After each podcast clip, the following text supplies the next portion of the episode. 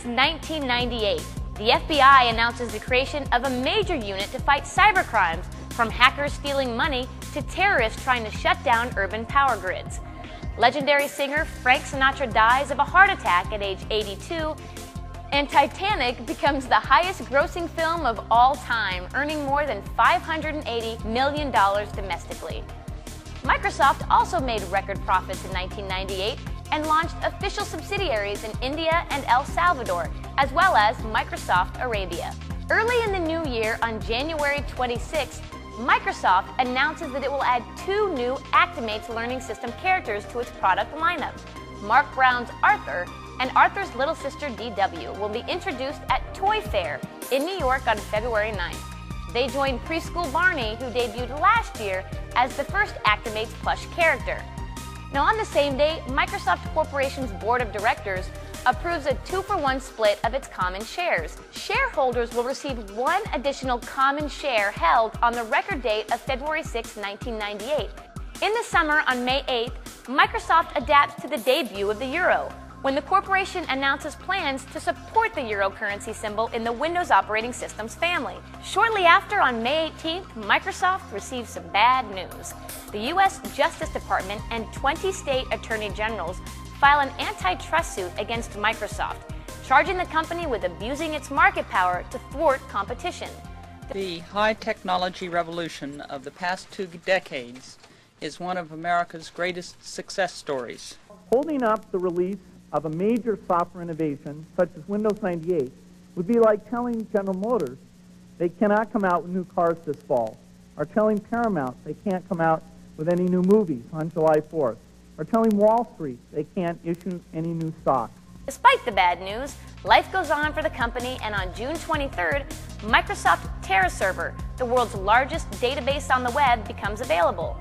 The site contains more than a trillion bytes of compressed aerial and satellite Earth photos that constitute the world's largest and most detailed atlas. Co-creators of the site are Compaq Computer Corp., the U.S. Geological Survey, and Aerial Images, Inc. Two days later, Windows 98 is made available in more than 40 countries worldwide and from more than 12,000 retail outlets in North America. One is that by supporting the latest internet standards like HTML, we're able to make using the computer simpler for people. For example, I can now click on icons and you'll see on the left part of the screen this HTML-based information that provides, it's a little program called the magnifier, and when I launch it, what you're going to see is that the My Computer icon is going to drop down, and what you'll see in the top pane now is that we actually are able to magnify the screen, and specifically everywhere I move the mouse. So as I move to my computer, as you can see, it's much easier to read the text on that screen, and I can increase or decrease the magnification as I, as I desire. But I just want to show you the degree to which you can actually customize the desktop Okay, la la the last two things I want to show you. One is support for a new media format called a digital versatile disc, or DVD for short. This, it looks very much like a CD-ROM. I actually have one installed here in the computer, and I just want to give you a feel for what this new media format will do again for users in terms of providing greater storage and higher fidelity of information. And so this is actually television that we're broadcasting here in New York. And I can actually come up and use now the power of software to do a number of things. For example, I can pull up the electronic programming guide. We are very excited about Windows 98. It's going to be a fantastic thing for consumers. It's going to run the things that people run today easier, faster, and more reliable. But beyond that, Windows 98, in partnership with many of the folks here who are building software and hardware, is going to unlock a whole new range of hardware devices and entertainment capabilities. Two weeks later, on July 21st, Bill Gates appoints Steve Ballmer president of Microsoft. Days after Ballmer's promotion, Microsoft and a group of leading African American scholars begin to collaborate on Microsoft Encarta Africana, a comprehensive multimedia reference resource on the history, geography, and culture of Africa and people of African descent. On August 6, Microsoft President Steve Ballmer announces the establishment of a new Microsoft campus in Mountain View, California. It's created to better meet the needs of Silicon Valley developers and customers and to centralize the location of nearly 800 employees who currently work at various sites throughout the valley. Two months later, Microsoft introduces its first telephone, the Microsoft Cordless Phone System. This phone uses the power of the PC to deliver unprecedented flexibility and ease for customizing call management and message services. Microsoft Call Manager software also performs a variety of call management functions. The cordless phone system will retail for an estimated price of $199.95. Later that month, on October 16th, the antitrust trial against Microsoft begins in Washington, D.C. The opening statements are made by the Justice Department's lead attorneys. It appears tonight that the showdown is near between state and federal governments and the computer software giant Microsoft. The big question, will Microsoft be allowed to ship its new operating system, Windows 98, as is with the Internet accessories? With the trial underway, Microsoft announces the next major release of the Windows NT line of products, Windows 2000.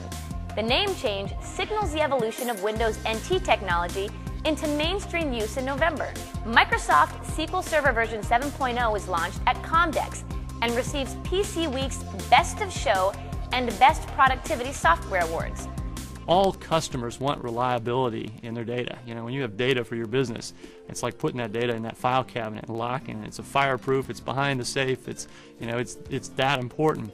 And SQL Server has to provide that kind of reliability and security uh, for customers. But we wanted to do it in a way that would enable a new generation of applications. We designed SQL Server so that it would be easy for customers to buy an application, install it, and not have to worry that there's a sophisticated piece of technology running underneath that's worrying about their data and taking care of it for them.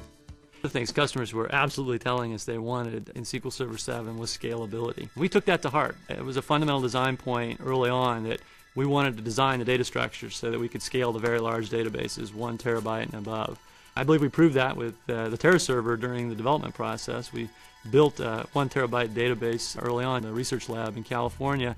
Went out and worked with the U.S. government and the Russians uh, to get some space satellite images.